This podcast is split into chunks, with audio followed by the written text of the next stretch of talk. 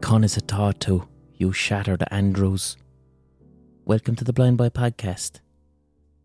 If this is your first episode, I recommend going back to an earlier episode or even beginning from the start.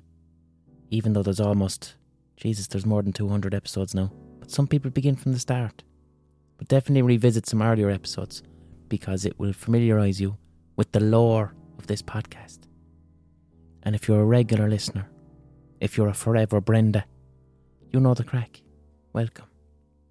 So I've had a I've had a turbulent evening. Have I had a turbulent evening? No, I haven't had a turbulent evening. I've had an unplanned evening. So I don't I don't have a driver's license, right? I, I don't have a driver's license to drive a car if I wanted to. And I'm in my fucking mid 30s and I'm like I don't have a driver's license. So I applied like nearly a year ago, I applied for what's known as my driver theory test, which is like a, a, a, multiple choice test that you do to even begin to apply for a driver's license. So I did that because I'm thinking like like I don't I don't need a car. I don't want a car. Like I have a bicycle, I'm quite happy with that. Like, I like cycling everywhere because it's exercise, it's physical, it's a meaningful journey. So I enjoy cycling. And the only other time I need transport is if I'm doing a gig. And when I'm doing a gig, I love the opportunity to use public transport. I love sitting on a train or sitting on a nice long bus ride because it's really enjoyable.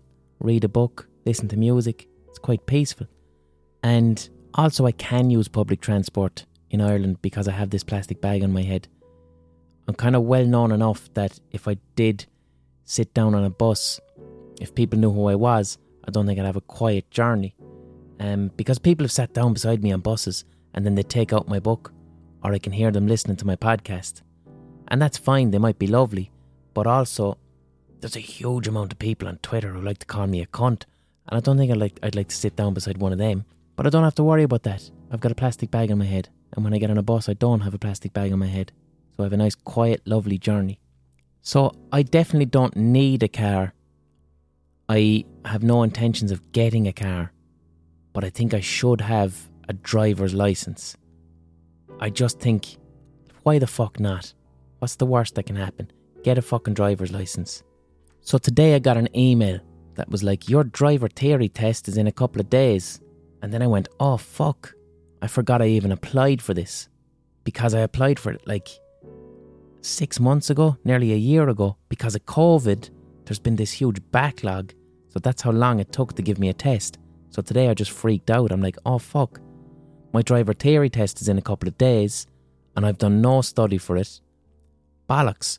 So I've spent the afternoon doing fake driver theory tests online. And I managed to pass it twice and I managed to pass it not by learning the rules of the road and actually studying. I passed it by figuring out the structural flaws of the, the exam itself and it's specifically the tone of the language. So here's a bizarre bias that's present in the Irish driver theory test. It's like 50 questions. Each question has four possible answers. So here's the odd thing the structural tone of the answers is rooted in the Irish childhood experience of being in primary school. Okay? Irish primary school teachers, so primary school is from when you're about 7 till you're 12. Irish primary school teachers has a, have a specific condescending way of speaking to you and a specific way they choose words when you have a question wrong or if you're late it's a passive aggressive tone that prepares you for Irish adulthood. So here's the weird unconscious bias in the Irish driver theory test. You're given a question and you have four multiple choice answers. The answers that are wrong are all passive aggressive. All the wrong answers sound like an Irish primary school teacher is saying them. And then the one right answer sounds like it's coming out of the mouth of a Garda. And once you apply that logic, you can guess your way through all the questions. So here's an example. Here's an example of the flaws of this test. So one question is what effect can wet weather have on the vehicle's exterior mirrors, right? So if it's raining, what does that do to the mirrors on your car? Really simple question. So there's four possible answers. Let's read out the three that are definitely wrong. And I know they're wrong, and I tell you how I know they're wrong because I can read them out comfortably as a passive aggressive Irish primary school teacher. So, option A What effect can wet weather have on a vehicle's exterior mirrors? A. It has no effect. See the, see the sharpness of that? It has no effect. It has no effect. That's clearly wrong. That's they're baiting you. You're being baited into the wrong answer and you're going to be shamed when you get it wrong. Like if you're in school and the teacher says, "What happens when rain hits the mirror, the side mirror of your car?" and you you answer, "Nothing happens. It has no effect." You're, the teacher is just going to go, "Oh, it has no effect. It has no effect, Michael. Don't be ridiculous. Have you never been in a car in your life?" And then everyone laughs at you. So then option B, what effect can wet weather have on a vehicle's exterior mirrors? Option B, it can short circuit the electrically heated mirrors. Again, clearly wrong. Clearly the wrong answer because what they've they've painted a, a Charlie Chaplin style scenario there. The answer to that that question there is slapstick. It's th- th- I'd nearly go post colonial there. That's almost like Paddy's afraid of electricity. So the answer to that question there is that if it rains on your car right? The effect that it can have is that your electric mirrors are going to short circuit. Immediately, you get this vision of, of a paddy in a flat cap, scared of his own car. Didn't it start raining from the heavens above? And there was an old short circuit. And I got a most unmerciful wallop of electricity from the side mirror. And didn't I do a shit in the seat of my pants? So, so that's the wrong answer. And you can imagine your, your primary school teacher shaming you for it. And, and you can comfortably hear your teacher shaming you for that answer. Oh, teacher, I, th- I think if it rains on the mirrors of the car, they're going to short circuit. Oh, Michael, will you shut up? Will you shut up, Michael? Cunis, everybody. Q- Cunis, every quieten down. Michael thinks he's going to get electrocuted from the wing mirror of a car.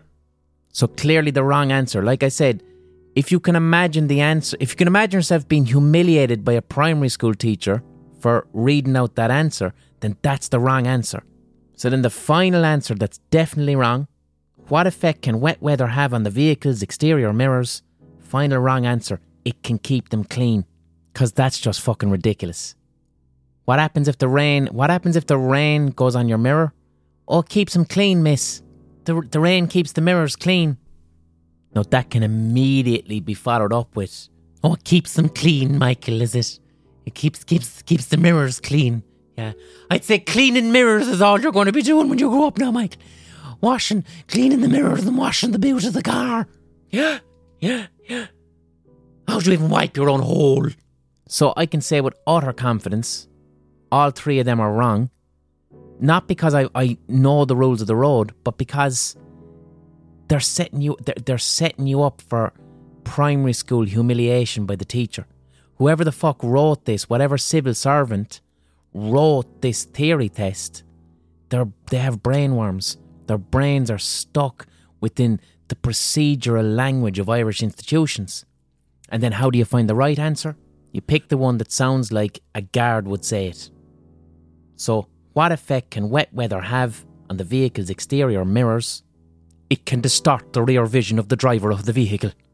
Boom, done, right answer. Because that's the only answer you can hear in the voice of a Garda. And the wrong answers basically set you up for primary school humiliation from a passive aggressive teacher. And that's the entire test, every single fucking question.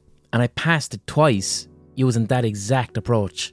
So, will I be doing that when I take my actual test? No, I won't. I'm actually going to try and do the test properly and study because it's important. It's fucking road safety. It's road safety. But I'm just pointing that out to whoever the fuck designed this test. You you need to I don't know get get the Brits to write it or something because the wrong answers are structured around a very specific Irish childhood primary school shame that we're all deeply fluent in. And then the one right answer is that unnecessarily verbose procedural English that only Gardas use. Like, get, get a Dutch person to write it. Dutch people have got this absolutely perfect English. We can't do this. We can't do it. We, we, colonialism, post colonialism, we're still not over the Brits. We can't do it. We don't feel that these roads are ours. They were I. There's three types of road in Ireland. There's the roads the English built and named after some bollocks who committed a genocide in Kenya, and then we had to name it after Daniel O'Connell. There's those roads, they're still going strong. There's the more recent roads that the EU built, they're fantastic. And then in the middle, there's the roads that we built, which we built for a donkey and cart, and then stuck a 100 kilometre per hour speed limit on it. For I don't know why we did that. So we can't handle this. We we have to sit this one out. Give this, give it to the Dutch. Get the Dutch to write our driver theory test. We can't do it. And we're not really good with kind of logical bureaucracy in general. And I, I put I put this down to the fact that we speak Hiberno English. We don't speak English. We speak Hiberno English, which is the English language which is underpinned and informed with the structures of the Irish language. Like, Irish doesn't have a word for yes or no. Irish, we have ta and níl, but ta doesn't mean yes. Ta means it is, and níl means it isn't. So if someone asks someone who speaks Irish, can you swim? The answer isn't yes. The answer is, I can swim. Or did you eat? I did eat. R- rather than it being a simple yes or no, it's kind of a positive spin on the verb that was just asked. And this shit is the reason, this is why I'm convinced why in Ireland, like, it, just take the rules of the road. We have a single yellow line. What does that mean? Single yellow line means don't park. Okay, What's that double yellow line mean? Well, the double yellow line, that means definitely don't park. I, I'm just looking for a yes or no. That single yellow line, can I park? You can't park. Uh, just a yes or no. The double yellow line, can I park on the double yellow line? You definitely can't park on the double yellow line. Or, or even worse, when, when uh, at the start of coronavirus, when our government was responding to the coronavirus crisis, the government said, We've got it all sorted, lads, don't worry. So there's a pandemic, so we're going to need to have a lockdown. But we've got five different levels of this lockdown, ranging in severity. One is the least severe, and five is the most severe lockdown. Very clear, five point plan. Everyone was really happy, going, fucking hell, this is really simple. Five points, five point plan. We'll know where we are. So as soon as the government announced its five point plan, someone asked our leader, Where are we now? And the answer was, Three and a bit. Literally, that was the government's answer. So you've spent all this time creating a five point plan, but we're not at four and we're not at three. We're at three and a bit, yeah? We're at three and a bit. This is why, as well, like, I remember being in the car with my mother once and she was coming off the main road going towards her house and she didn't indicate. And I said to her, Why the fuck didn't you indicate? And she goes, Sure, everyone knows I live in here. Sure, what can you do with that? Like, what can you do with that? So we, we shouldn't be writing our own driver theory test or even coming up with our own rules for something as serious as the roads because we're just not capable of it. Because of Hiberno English, we can't we can't think in binary terms. Yes, no is binary. We don't have that in the structure of our language. So that's how you get single yellow line, don't park, double yellow line, definitely don't park.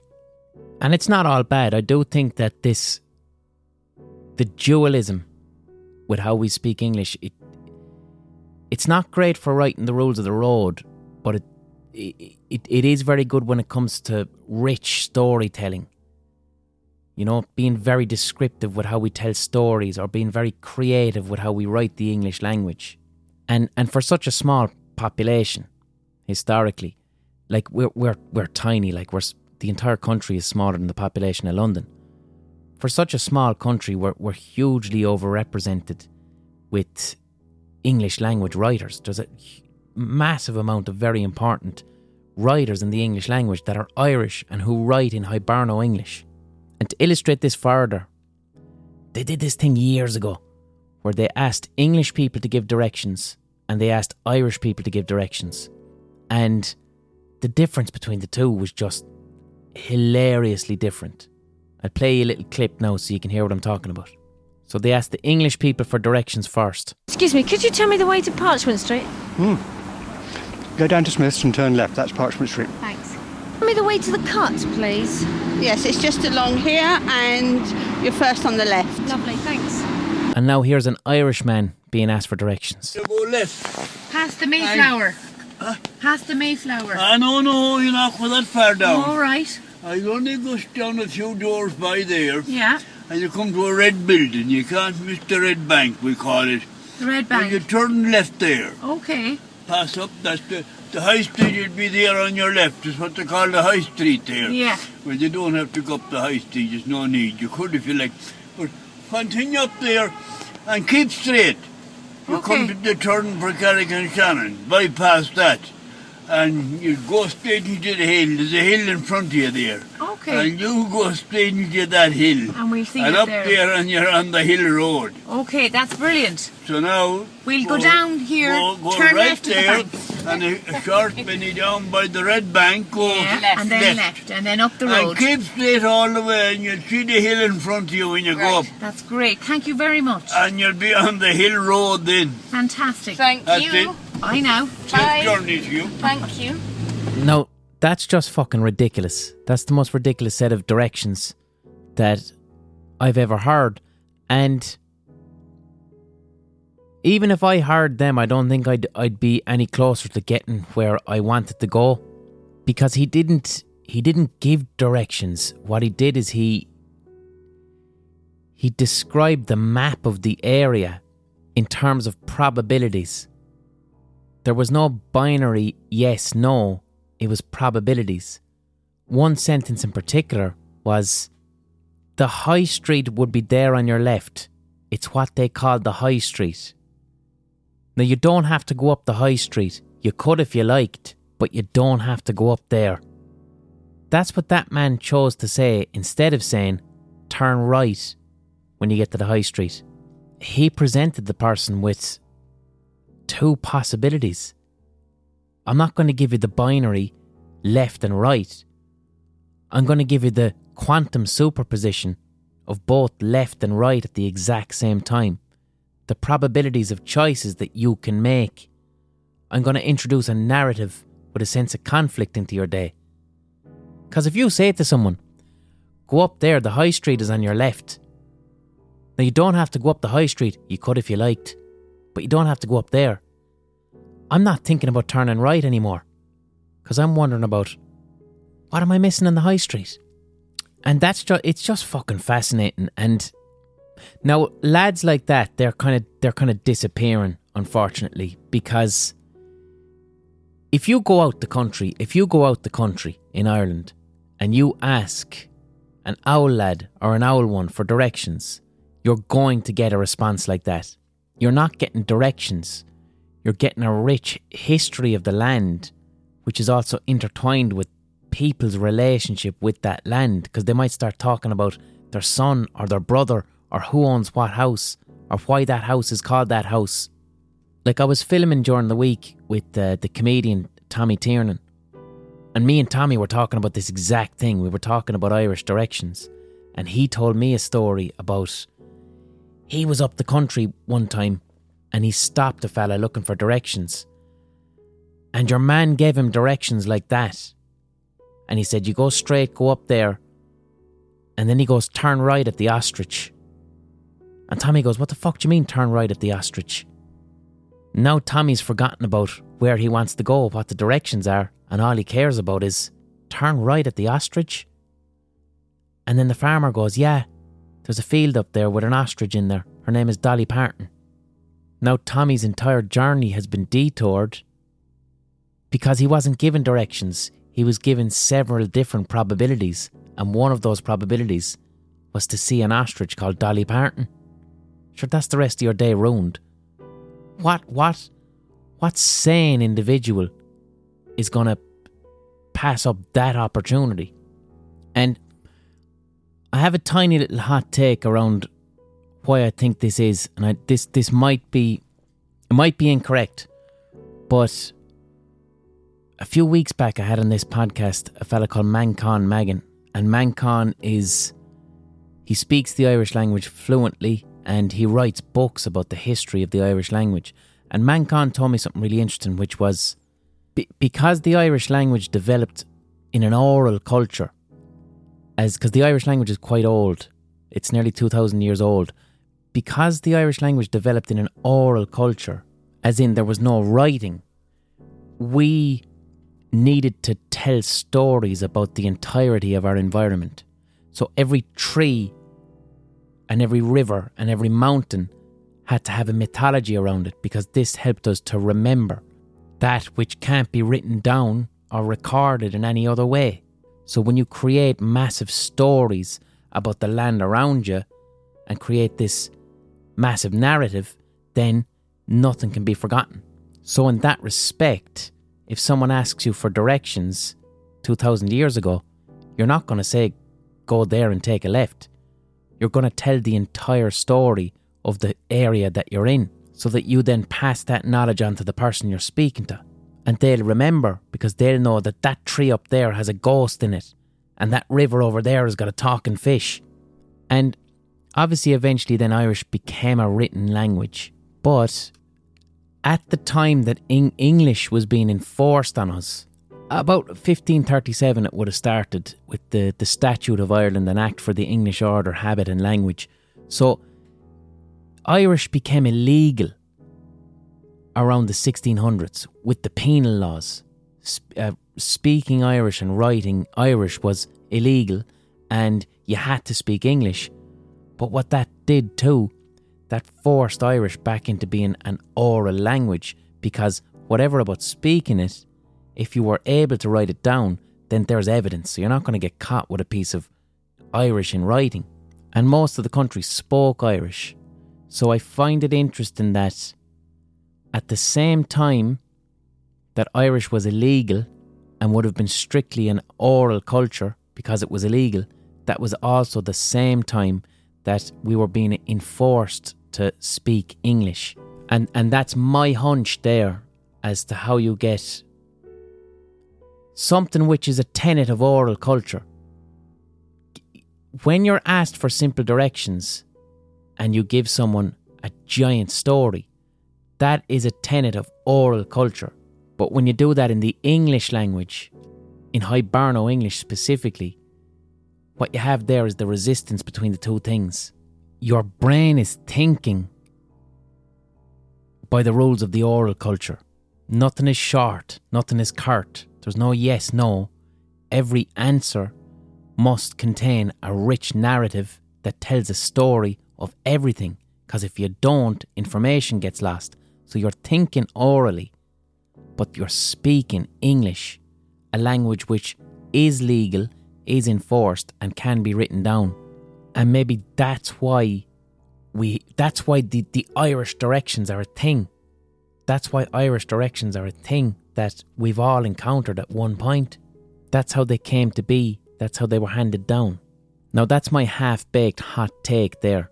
And if you know about this shit, give me a mail and tell me what you think of that theory. But take that with a pinch of salt. That's that's a little theory that I have about Irish directions.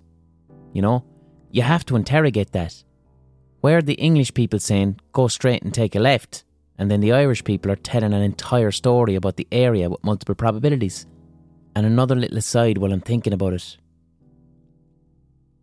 Uh, this week, Sally Rooney, who's probably the biggest writer in the world today, Sally Rooney's new book, Beautiful World, Where Are You, came out. Sally's an Irish writer. Sally writes in Hiberno English. And I read a review of Sally's book, and the reviewer spoke about how in Sally's new book, so much of it is emails between two characters and how much of the conversation is taken up with describing the respective journeys that they have to make to see each other and describing the landscape and describing their journeys essentially. Writing out maps with words and narrative.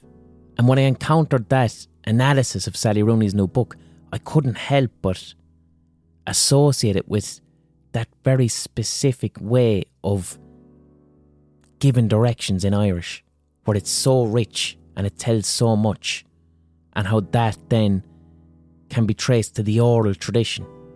It reminds me too a bit of the first time I had Emma Dabiri on this podcast, and she spoke about oral culture within West Africa, and how in West Africa, where there wasn't a written language, people used hair, the patterns of a person's hair, how a certain hairstyle was in parts of West Africa, and how different hairstyles told a story about that person, about their ancestors, about their status, about where they come from, about the land around them.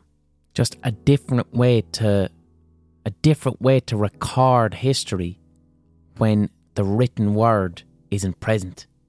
Like here's here's something I've been thinking about a lot recently in terms of modern oral culture, like a little oral tradition or an oral culture that all of us have participated in and is now kind of gone. So when I was growing up, we'll say in the 90s, television in the 90s and in the 70s and in the 80s, comedy in particular used to rely upon catchphrases. And catchphrases were a really funny sentence that a character might say on a comedy show on TV. And then as soon as the TV show is over and you don't have a VHS and you can't watch it on demand, all you're left with is a memory, a shared memory of that very funny TV show that you watched and that all your friends watched at the same time on television.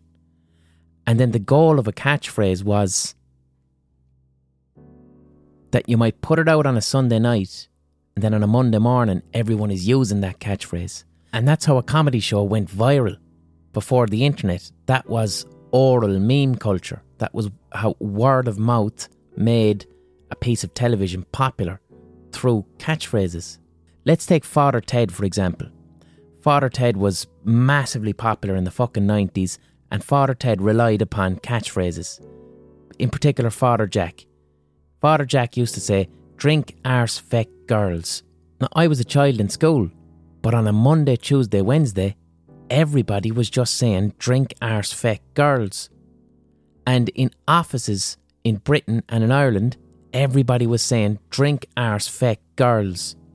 And it only existed because you, you couldn't whip out your phone and say, Look at this bit on Father Ted last night. Once Father Ted went out on TV, that was it. You could have recorded it yourself on VHS and watched it yourself, but you can't carry a television around with you. So people needed to relive the shared empathy of humour through repeating catchphrases. Drink arse feck girls. Same with a funny film called Withnail and I. In the 90s and early 2000s, people doing Withnail and I quotes to each other in social settings was a completely normal thing. Roaring drink arse feck girls all the time was a normal thing to do. Nowadays, people don't do it anymore. Why? Because we have the fucking internet. If something funny happens on the internet, you don't need to memorize a catchphrase and engage in the shared empathy of humour with your friend by repeating that catchphrase, repeating the memory of what you saw that's now gone. Now you just simply, it becomes a meme. So the recorded document that is a comedy meme, the funny TikTok that you see, the funny YouTube video, that's simply what they are. It's a funny video that you can literally share with your friend, but it has eradicated the oral tradition of catchphrases And I know this intimately because I began writing comedy for television literally at the very end. My first ever TV comedy sketch that I wrote professionally was called The Rubberbandits' Guide to Limerick. It was in 2010, it was on RTE, and I deliberately wrote the catchphrase, That's Limerick City. Right? That in this sketch, myself and Mr. Chrome say, That's Limerick City, as a deliberate catchphrase. And it worked. For like a year, everyone was saying, That's Limerick City. And the reason was is that smartphones didn't exist yet. So people could still go to YouTube and re-watch the sketch over and over, but they couldn't share it on their phones. The phones didn't exist. You had to go to your laptop or your PC. So that was the very end of catchphrases working. People used to shout that in the street. But now it's pointless. It's done. There's no point in that anymore. And if you're old enough to remember using catchphrases in everyday conversation and how much fun it used to be, it used to be fun. You'll know that what you're doing, you're trying to grasp at a memory. You're trying to do your best to hold on to the memory of something you can't access. You can't watch Father Ted on demand in the office on a Monday. Fucking friends. Chandler. Could I be any more serious? Could I be? This is all people fucking did. This is all people did. They shouted catchphrases at each other and they loved it. If you did it now, someone would murder you because there's no point. We, we no longer require that oral tradition. We've managed to record it as documented evidence. How the fuck did I go from the driver theory test to Chandler Bing? So I'm I'm blaming I'm blaming the inefficiency of the driver theory test and its overly emotive language on the duality of Hiberno English. I believe that Hiberno English has made it difficult for the Irish to engage in efficient bureaucracy and clear communication, but it does have its benefits when ap- applied to literature and storytelling. This was going to be a mental health podcast. I was I was going to do a mental health podcast this week, but what I thought was an intro turned out to be a, a rambling hot take. But I will be studying for that driver theory test because I want to do it properly. I want to do it properly and safely. Do you know what though? I actually did pass it like nearly a decade ago. I used to drive a car. I used to, I I had a car for like 2 years and I drove it around the place. And it was when I had um I had a job, like a normal job for a short time. Just after I left college, I worked in an office. I worked in the call centre of a mobile phone company. And when I was in the call centre, I ended up having to be removed from the call centre because when I was on the phone, people used to recognise my accent from these prank phone calls that I used I used to make years ago when I was a teenager, but people were recognising my accent. So they had to take me out of the call centre. And then they put me into the fraud department. And I didn't last very long in the fraud department. I lasted only about two months because I was overly horizontal on my chair. They had these type of chairs in the office that you could you could basically go fully horizontal like a bed. And I found myself doing that, which managed to piss off the upper echelons of the office because they were like, who the fuck is this cunt who's horizontal? Trying to be working in the fraud department. And one day, I didn't like the job. I fucking hated it. I hated working in an office. It did not suit me at all. And I'm glad I worked in that office so I could learn what I didn't like. I'm really glad I did. I ended up getting fired because one day I used the office printer to print out like 120 pages about the CIA's history of smuggling cocaine in South America. And I ended up getting a grilling uh, from management. And they're like, What the fuck are you doing? 120 pages about the CIA? What, what's wrong with you? And I think I didn't even give a fuck about the grilling. All I wanted to do was talk to them about, like, the CIA smuggled cocaine in South America. The CIA, there, there's fucking evidence. There's evidence. and that got me fired. But during that period, I had a car. Yeah, I used to drive a fucking car, a Peugeot 206. It used to sound like Marge Simpson because I put diesel into it by accident. And I'd passed my theory test the first time, but I had one of those provisional licenses and I never renewed it. So I actually can drive. I actually, can, I may, I, I, well, I don't know. It's been a long time. I'm assuming it's like a bicycle, but I actually drove like for two years, and then I became, and then I, I went into the job that I'm in now. I, I was like, I'm gonna, I'm gonna pursue art. So obviously, pursuing art at the, the earliest stages of a, a professional art career, you can't have a car or pay for insurance or petrol or anything like that because there's not enough money. I'm after doing an Irish direction of a podcast. This was supposed to be a different podcast. I, I had not intended the, the previous 30 minutes. So I've gone full Irish directions on the, the entire narrative of what the podcast was. Let's have the ocarina pause. Let's let's settle ourselves with the ocarina.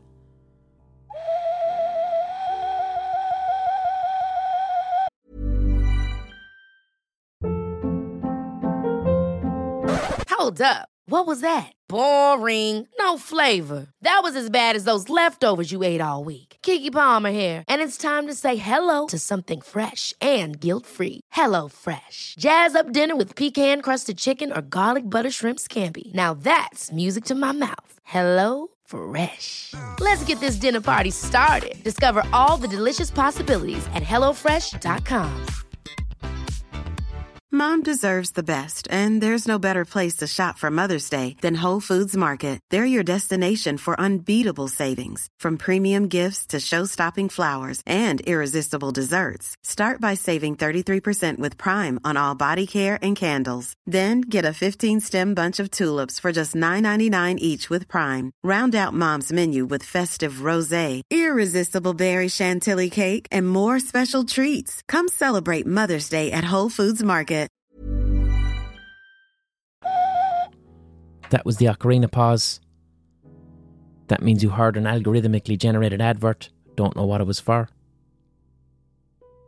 I hope it wasn't the Road Safety Authority. I know the Road Safety Authority have definitely taken ads out on this podcast.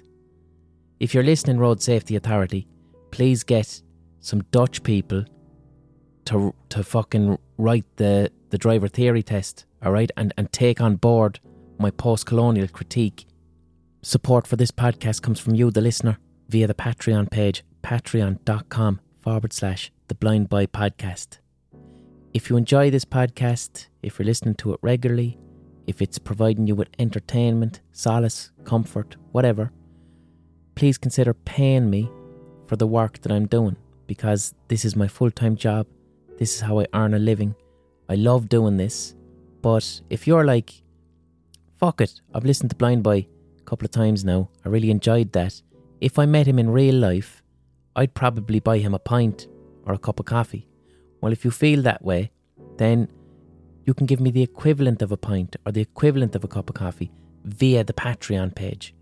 Alright? That's all I'm looking for. Price of a pint or a cup of coffee once a month, and you get four podcasts. And then I can earn a living and have the time that's necessary to make the podcast each week and to put in the research that I put in and the writing and all of that carry on.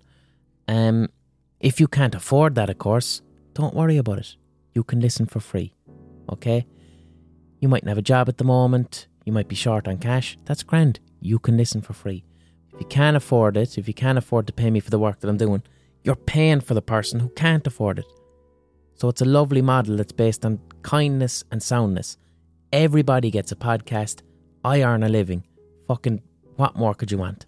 Press the follow button on the podcast, leave a review of the podcast, talk about the podcast to a friend. This stuff is really important to not just my podcast, but any other independent podcast. If you're enjoying podcasts that are just made by one person or two people, support these podcasts in any way that you can because the podcast landscape is becoming oversaturated with corporate money and they're churning out an awful lot of shit. And small podcasts that are being made by people who are really passionate about what they're doing, they're kind of getting buried a little bit. So please support this podcast and any other independent podcast that you enjoy. It's, it's really important. Follow me on Instagram, Blind Boy Boat Club. Don't follow me on Twitter. Twitter, Twitter is.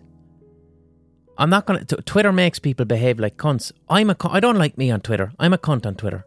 I wouldn't follow me if I was on Twitter. Follow me on Instagram.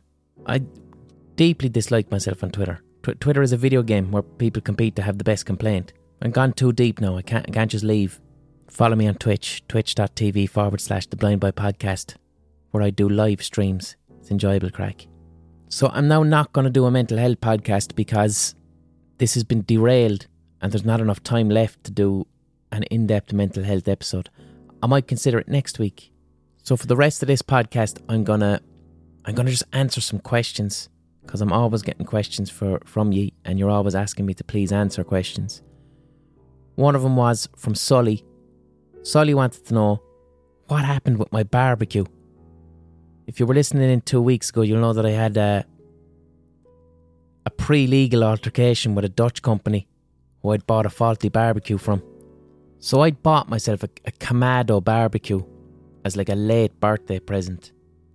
And I'm not telling you when my birthday is because I know there's people who are just going to fucking get into my DMs about star signs. No thanks. So I got myself a late birthday present of a Kamado barbecue, which is. It's not even a barbecue, it's like a little small outdoor oven. It's a small little outdoor oven. They're fantastic. That you put some wood charcoal into. And you'll know from listening to this podcast too that I try and eat a plant based diet for most of the week. So for maybe five, six days a week, I eat plant based food. I don't eat meat. Um, I do this for the environment. I do this for the environment because I think most of us moving forward as a society, we need to not be as reliant on eating meat as much as we do. It's unsustainable. It's not sustainable to eat meat every day of the week. It's it's just that's not how it's supposed to be. So I try and be plant based most of the time, but I can't completely give up meat because it's too fucking tasty. And I apologize to any fucking vegans out there and vegetarians who are making that sacrifice, but I'm just not there yet. So once a week, I make myself a meal, or twice a week, that contains meat. Usually a lovely Sunday dinner, like a chicken or a roast beef. So I got myself this Kamado barbecue because I wanted to do entire roast dinners in it. I wanted it's it's a weird looking outdoor oven, about the size of an exercise ball. It's round, and my plan was you just put a bit of wood charcoal in in the morning, throw in my chicken, throw in my roast potatoes, and just leave it with the cover on for six hours. And it just slowly cooks the chicken and the spuds, and you get this lovely roast chicken and spuds with a smoky flavour from the charcoal. So it's like an all year barbecue that you can use with a cover on it. It's not like a summer thing. It's you can use this in December outdoors if you want. But the thing is, they're incredibly expensive. They're like between a grand and two grand. And I was like, fuck that. No way. So Big Egypt bought a really, really cheap one online and then it arrived like smashed up and the company I bought it from are really not wanting to give me a refund. Just again to big up the Dutch and to reinforce the case that they should be writing our driver theory test. Like they're just expertly making an absolute gobshite out of me in perfect English using immaculate bureaucracy and staying within EU law while at the same time creating a situation where they keep my money and I don't send my Kamado barbecue back. But I'm not letting that happen. I'm going to be an awkward buy. So I've gotten to the, I'm, I'm at the passive aggressive state where under EU law, I've gotten them to agree to give me a refund if I can send it back to them, but I don't have the original packaging. So now I'm wrapping a big Kamado oven in about two foot of bubble wrap and sending it back to him. And if it arrives in any way damaged, they don't have to give me a refund. So that's where I'm at with the fucking Kamado barbecue. However, when I told my story about my Kamado barbecue two weeks ago, I got contacted by a listener called Lewis over in the UK, and he has a small little company in the UK that make like outdoor grills and pizza ovens and Kamado barbecues. They're called freshgrills.co.uk. I'm giving them a little plug because they're a small business and it was it was just really nice, really sound to reach out to me and try and help me out. And Lewis was like, We make Kamado barbecues and they're really well made and they're cheaper than the Dutch lads you went to. So I'm going to get my new Kamado barbecue that's of good quality from them. Freshgrills.co.uk and hopefully Brexit and customs isn't going to be an issue because I've had my heart broken several times this year because of that. I had spices. I ordered spices, uh, Indian curry powders from England like four months ago, and they only they only arrived the other day, wrapped in red tape that said "opened by customs," because I'm assuming customs thought it was a lot of drugs. So Avril asks, "What is the secret to happiness?" There's no such thing as happiness. There's no such thing as happiness. The, there is, unfortunately, such thing as sadness. Now, I'll tell you what I mean by that. So, we tend to walk around life thinking, I will be happy when, I will be happy if.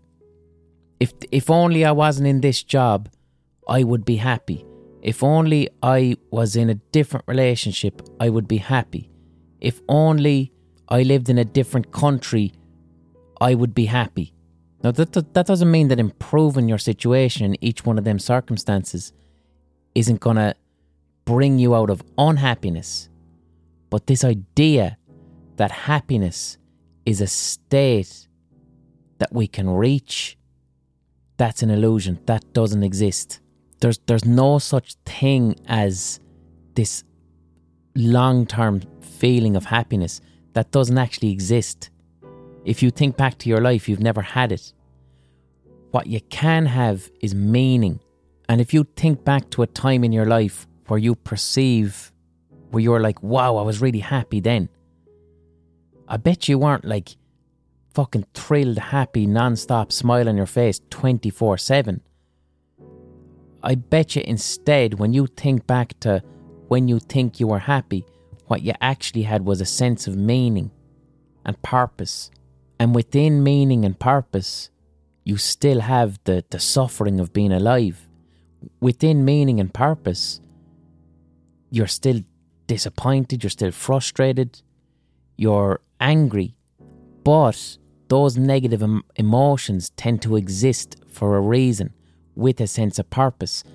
They're the conflict in the journey that you have in a meaningful existence. Now, like I said, you can have genuine, sustained unhappiness. Unfortunately, that does exist.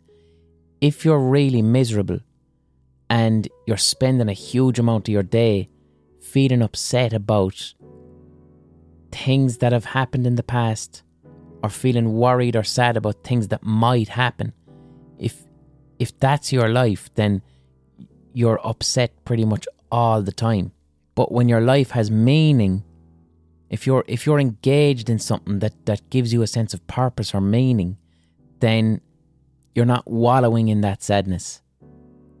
You're not overthinking things that are outside of your control. And the past and the future are kind of outside of our control.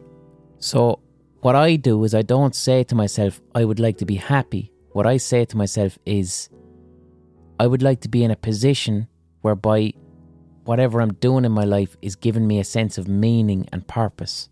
Right now, me personally, I have that because I have this job. I, I love making this podcast. I love the fact that I'm writing a new book. So, what gives me personally, what gives me meaning is creating. I'm I'm an artist at heart, so if I'm involved in creativity and my creativity is also how I earn a living, then that means I have meaning in my life. Does that mean that I'm happy all the time? No, it doesn't.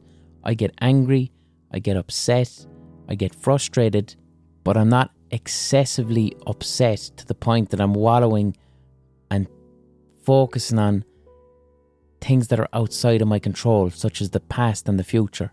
So within that meaning, I do get moments of happiness. But there were times there over the fucking pandemic, especially when I wasn't able to exercise and the gyms were closed. There were times there where I was really struggling to find meaning. And then I was upset for a sustained period and my mental health took a hit. The other thing with happiness and meaning is that they're not destinations. They're not something you reach towards. There's something that happened along the way in, in the process. So they're very process based. So again, personally, writing a book gives me meaning and happiness. The process of doing it, the process of making that book, which can take a year or two, and within that process is frustration, disappointment, failure, all of this stuff. But the meaning that that gives me, because it's purposeful meaning, I then get happiness in it. Finishing a book, getting to the end point, that doesn't give me happiness, that doesn't give me meaning, that actually gives me a little bit of anxiety. The meaning always happens in the process. And that's not just for me, that's whatever you do, whatever you identify as giving you meaning, the process tends to be where the fun happens, not the end result. We, we convince ourselves that happiness will happen at the end. No, it's process, it's day by day. So if you're searching for happiness, if you're like, I want to be happy, shift the goalposts a little bit. That happiness that you think you can get, that's an illusion. That doesn't exist. That doesn't exist. Try and find what gives you meaning. Are you someone who gets meaning from other people, from social interaction? Do you get meaning from animals, from creativity? Do you get meaning from sport?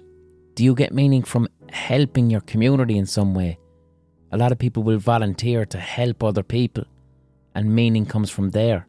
Try and find out what gives you a sense of meaning and purpose, and try and make your journey to be one that moves towards there, towards that place. And that there is happiness. And even still within that, you're still going to have disappointment, rejection, pain, fear. All these things will exist in there, but they can exist purposefully. But to exist without meaning means that you're experiencing excessive pain that has no purpose. And I can't tell you what gives you meaning. And some people need to still need to find what it is that gives them meaning. But meaning and purpose is unique to you. And if you're struggling to identify what is it that gives you a sense of purpose and meaning and fulfillment, if you're struggling to identify that within yourself, then ask yourself how much of your life depends upon needing the approval of other people? Is your sense of identity dependent upon how you would like other people to see you? And what's a quick way to find that out? How much of your day do you spend being jealous of other people? Feeling like shit if you find out that someone you know is after uh, getting or achieving something that you'd like. Maybe they get a job that you'd like, or they have some achievement that you'd like. And when they do this, you then feel like shit because of what someone else has achieved. Or if you're looking down on other people, if there's people that you know who aren't doing too well in their lives at the moment, or they embarrass themselves or fuck up, and then you feel good about this, that there is evidence of an external locus of evaluation that it's possible that your sense of self esteem and identity depends very heavily on the approval of other people. And that can cloud your perception of who you truly are, your true self. And when you're in that situation where you can't identify your your your own needs, then you'll have difficulty knowing what it is that gives you meaning. And you can work on that. And if that's the case, if you are ex- excessively feel that in your mind you feel good about yourself when other people approve of you when you live that way externally on the ex- expectations of other people, that can be one of the things that will cloud you from understanding what it is that gives you a sense of purpose and meaning. That right there is known as the ideal self. If you want to hear more of that, go back to my podcast called On Becoming a Person, where I go in depth on that theory. So there's my answer. When if you ask how do you achieve happiness, you don't. You try to achieve meaning. And that's a very flippant answer that I've just given. It's rooted in a bit of Buddhism and a bit of existentialism. But I'm not taking on board people who might be living with a mental illness, people who might be working through trauma, people who might be neurodivergent. I'm not taking these things on board with that answer. So it's it's a very a very basic answer that I've just given there.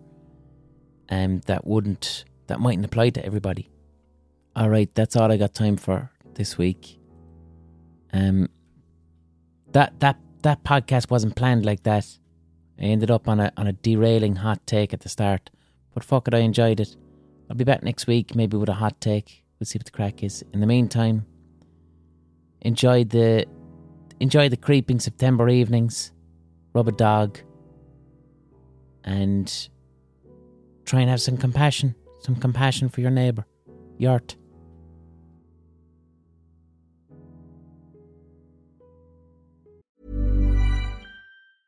Hi, I'm Daniel, founder of Pretty Litter. Did you know cats tend to hide symptoms of sickness and pain? I learned this the hard way after losing my cat, Gingy. So I created Pretty Litter, a health monitoring litter that helps detect early signs of illness by changing colors, saving you money and potentially your cat's life. Pretty Litter is veterinarian developed, and it's the easiest way to keep tabs on your fur baby's health right at home. Go to prettylitter.com and use code ACAST for 20% off your first order and a free cat toy. Terms and conditions apply. See site for details.